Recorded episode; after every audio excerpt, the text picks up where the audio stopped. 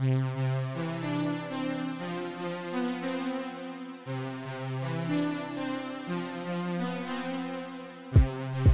and welcome to Saturday Night Hive. I'm Candace, and I'm here with my friend Hiba. Hello, Hiba. Hi, Candace. So, today we're talking about an episode that we both actually liked, we both actually were looking forward to, and it was a double duty episode with Lizzo hosting and Lizzo musical guesting. And my first reaction to all of this is that she is the absolute perfect celebrity to do this because, one, her persona is so likable. She's so funny. She has chemistry with everyone. And I really feel like from this episode, I was able to get like a good sense of her personality in a way that I just could not with like Billie Eilish or Nick Jonas. And therefore, I thought this was such a good choice. And I'm so glad it worked out. But what did you think before going into the episode, Hiba? Yeah, I loved this episode. I think exactly like you said, her personality really shines. Like it was a Lizzo episode in everything that she did. It was super clear in all the sketches, like why she would have picked them out. Um, and she also was not out of breath whenever she did mm. her musical performances, which is something that frequently happens when people are doing double duty. Um, for reference, please check the most recent Drake episode. Mm. it's like three years old now.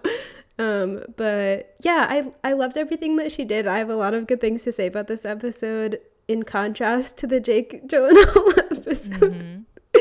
so I'm happy to bring a more positive vibe this time. Totally. And I think like one of the strengths of this episode is that it was one of the best musical performances of the year. It was also one of the best hosting gigs of the year. And doing both is hard. I yeah. mean, like Jonas couldn't do either. So, we are going to jump in. First things first, monologue. I thought monologue was great. I thought I knew so immediately that I was going to laugh and I was going to have fun. And yeah. I just look, I love that she brought up the rumors about her, which she's been yeah. playing with this whole time. But also, I just got to know behind the scenes, behind the scenes, literally like days after her SNL gig, she confirmed on Andy Cohen that she has a boyfriend who was mm-hmm. at SNL with her. And I was like, oh my God, you were making those jokes in front of him. That's bold. I love it. We love a man who supports us thirsting. I love that And one of her um, rumors that she said was like she was pregnant with like someone's baby. I forgot mm-hmm. who the mm-hmm. person was, but she was like, "Yeah, you might have heard this rumor. I actually started that one myself." Mm-hmm. Like, mm-hmm. Yeah, it was so on brand for her, and also I love, yeah, exactly like you said that she has a supportive boyfriend. Of course, I mean, if you're gonna date Lizzo, you have to be 115 percent supportive, and True. also why wouldn't you be? Because she's amazing. But she really set the tone for the episode well, and I think also like she came with her brand, right? Which is very like love me as I am, like everybody mm. should love themselves as they are and like yeah, she did a whole thing about that and she also was like it's going to be great. Like I'm here. Like you know how people say like it's going to be great this whatever musical yeah. guest this year. Um so yeah, I thought it was really good. I thought she would play the flute in the monologue, oh, but she did play the flute same. like later in the episode, so um, I won't dock her points for that because she definitely made up for it. Yeah. Oh, that's so funny. It actually is reminding me of when Mindy Kaling went to the Met Gala. She sat next to Common and she was trying really hard to get photographed with them so that people would be like, oh my God, are Mindy Kaling and Common dating? And that was like one of my favorite, like, like talk show moments she had. But look, smart women scheme. Okay? Smart women scheme. Anyway, yeah. speaking of a real scheme, this is the third episode in a row to have opened with a game show sketch. And I'm going to be a little honest here.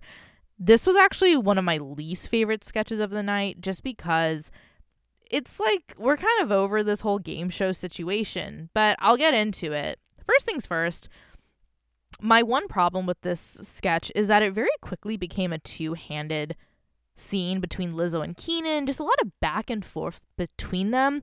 And that is actually the antithesis of a game show sketch because the whole point is that you get to take turns in a very democratic game strategy way. You get a taste of each contestant, they each get their one weird liner. And it is able to heighten the absurdity quickly, but the issue is that there was so much like Lizzo versus Keenan that it really pushed Ego and Chris to like the side. And I actually wanted to hear more from them because they sounded weird too. But what did you think of this sketch? Yeah, um, I agree with you. I feel like so they do so many game show sketches on SNL, and I feel like most of them are hosted by Keenan, and like most of them are pretty good, or if not, like just not super like not bad, right? In a way that you would comment on them. I do feel like they were trying to like switch around the power dynamic. I feel like it made sense for Lizzo because like I understand why she would have picked that sketch because she was like, "Oh, I'm going to like subvert like a traditional game show." But I just didn't like it as much like you said cuz I feel like um, Ego and Chris were kind of crowded out. Like I feel like if they wanted to do that kind of power dynamic, they might have put like some of the featured players in that sketch instead of like really major players. Um, so yeah, I like I thought it was okay overall. It wasn't my favorite sketch. Totally. And I think kind of riding on that wave, TikTok sketch was next. Here's my thing about the sketch. I do think it's funny and I do think it's entertaining and I do think we need to retire it immediately because here's the thing. The creative team and the graphics team should definitely win an Emmy for this sketch. However, how many times can you lean on TikTok? Can you lean on like a young person's medium to like grab that 18 to 34 demographic? Like, I just don't think it's smart to go there. However, I do also realize that like Billie Eilish was the other host who used the TikTok format. And a part of me actually wonders if it's because this is a pre tape, therefore, it takes longer. Therefore, the musical guest slash hosts and they both double dutied can have more time to like outfit change maybe or just take the pressure off them a little bit during the live show. Either yeah. way, it was fun and it was cute, but I'm like very over it. Yeah, I feel like this is one of those kind of sketches that are digital shorts that they should only make one of. Like I feel like mm. once they've made one, the joke is kind of gone. I did like that they had some of the people like commenting on the other sketches, like like the sketch with um, the person that was like crawling around, and then they had mm-hmm. Ego like commenting on him and stuff like that. Like I feel like it was well produced and so I don't have a problem with the production, but I agree with you that like it was either like it should have been one and done or it felt too close. Like when exactly like when you said when that sketch came on, I was like, didn't they just do this one like mm-hmm. in a different episode recently? So I think the originality like the non-originality of it kind of took away some of the shine. Totally. And here's the thing. All social media is bad in some way. All social media CEOs are bad in some way. I'm waiting for the shoe to drop with TikTok and for this to be like completely completely a bad idea. But Yeah. I will say, a sketch that actually brought me back up to my regular level of serotonin was the Black Eyed Peas sketch. So, I really feel like this sketch was made specifically in a lab for me because I walk this earth with a firm belief that 2008 was the best year in pop music, mainly because my theory is that we needed something joyous to counter the recession of the time. And that's why you're getting songs like Pitbull and TikTok by Kesha and Like a G6 and I Got a Feeling by the Black Eyed Peas coming out during that time. And I really did love this sketch, and I think Lizzo played her part pretty believably and pretty well. And I just really love when she went all in on that one verse. And it was just, mwah, fantastic. Yeah, I really enjoyed that sketch as well. I think part of the reason I liked it was because it was so plausible. Like, it did really feel like you were behind the scenes at a Black Eyed Peas rehearsal. Mm-hmm. And it mm-hmm. felt like every time they said something ridiculous, like, it felt like they would say that ridiculous thing as those characters. Um, I also like that Lizzo took like the producer role, right? Like I think mm-hmm. it would have made a lot of sense for them to do a sketch where like Lizzo was in the recording booth as Lizzo. Um, but she was the one she was like the straight man character, right? Where she was like the reasonable one to the black eyed peas being like ridiculous and unreasonable. And I feel like that showed a lot of versatility because she still found a way to be like one of the main characters in the sketch, but it showed us a different side of her, um, which I hadn't seen before. I think that's totally true. I think that's totally true. Um, moving on. What did you think of the Please Don't Destroy sketch this week? Yeah, okay. I love that sketch. I also love that they've officially graduated to not being cut for time. Mm-hmm, it seems mm-hmm. it seems like um, they're getting featured pretty regularly. I thought it was really funny that Andrew Dismukes kept escalating, and so right. um, Lizzo. So he was like, "If you don't, if your songs aren't good, I'll kill you," and like just stuff like that. Um, I thought her hitting on Martin was also very funny oh because oh obviously God. they're like the most unlikely couple. Lizzo and Martin are like not a thing at all. Yeah, yeah. um, and I was waiting the whole time for there to be like a musical sketch or like a digital short, mm-hmm, and so I think mm-hmm. with this episode they kind of accomplished both, where it was like an like a please don't destroy in their line of please don't destroys, but it also turned into the horny zookeeper digital mm-hmm. Mm-hmm, mm-hmm, mm-hmm, so to be honest, I loved everything about it, and yeah, I, I thought it was pretty solid. What do you think? I thought it was pretty good. I actually really liked that the song was really short because I don't think you need a lot of it to enjoy it, but I do have to say, I do think it was impressive that Lizzo didn't want to lean too much on pre tapes that f- were just her in a music video that's called her regular life, and I appreciate that. I'm actually extremely curious though. What did you think of the next sketch, Six Flags? Okay, so again, I thought it was funny that Lizzo was on a date with like a skinny white oh, boy. Yeah, like she would yeah. never date Mikey Day for real. Um, wow, Mikey it. Day's insulted. He should be honest.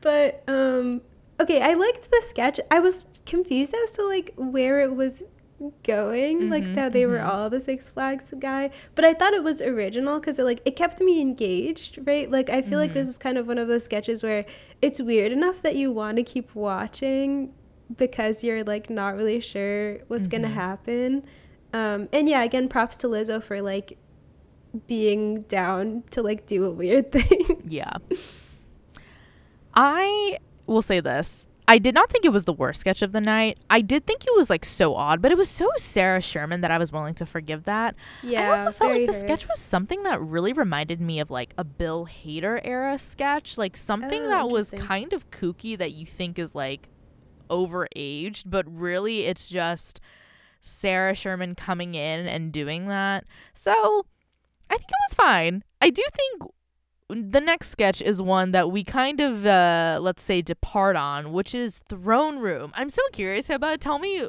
what do you think about Throne Room? Okay, I really liked Throne Room. I thought when they first like zoomed in to like the set and everything, I thought it was gonna be one of the like Cleopatra makeover yeah, ones that they yeah. did a while back. It wasn't quite like that.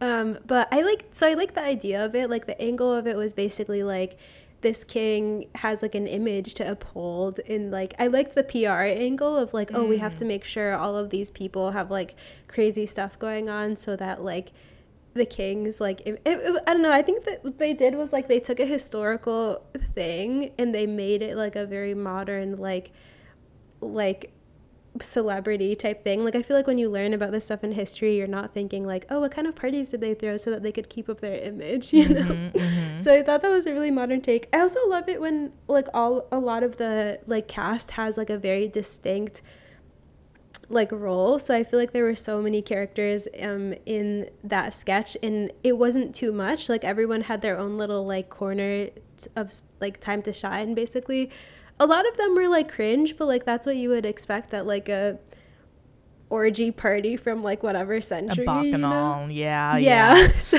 like, yeah, I don't know. I enjoyed it. I also thought at the end it was hilarious that like the king came into the room and he was actually like twelve. um, so that was a really good like button line for me, but I know that you didn't feel the same way. yeah, it's tough because I didn't love this one and I did not love the Beanie Baby sketch. They were both kind of duds for me, but the thing they have in common is that in Throne Room, Andrew Dismukes was playing Lizzo's twink, and Beanie Babies, Andrew and Lizzo were married, I believe. And I actually mm, feel like yeah. they have really good chemistry. So that was a highlight for me. And I really do hope that they like host a Netflix baking show together one day. but Yeah, overall, I did not love either of those sketches. A bit of a dud for me, but hey, I respect you for really enjoying 12 year old kings and bacchanals, Hiba. I No, respect you not- for this. okay, that's, that's not, not- it. That's not it. Whoops. Misquote, misquote. Oh my gosh. Um, but I, I will say a sketch that I actually did enjoy was orchestra. It's funny because Mm. like as someone who like played alto saxophone in seventh grade and went through the whole classical music scheme. There is such a weird political hierarchy and decorum that comes with orchestras and being like first chair and second chair and like all this stuff. And I feel like yeah.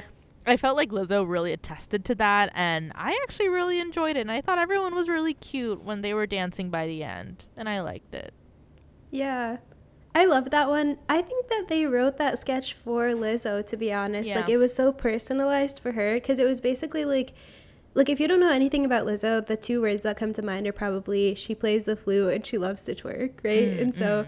they literally wrote a sketch for her where she, like, was a twerking flutist, flautist. And that's what she is in real life. And so Oh, um, I love that sketch. I feel like sometimes the hosts come on and you're like, you're like, I don't really understand like why they picked these sketches because they have like a say in some of the sketches that they picked. But I feel like Lizzo was really involved like while she was there, Mm, um, to such a degree that the like writers wrote the sketch for her and she was like, yeah, I want to do it, you know. So um, yeah, I feel like that her- a lot of her personality shone through with the sketches. Like you couldn't just have any other celebrity do that sketch. It wasn't interchangeable. It was clearly for Lizzo.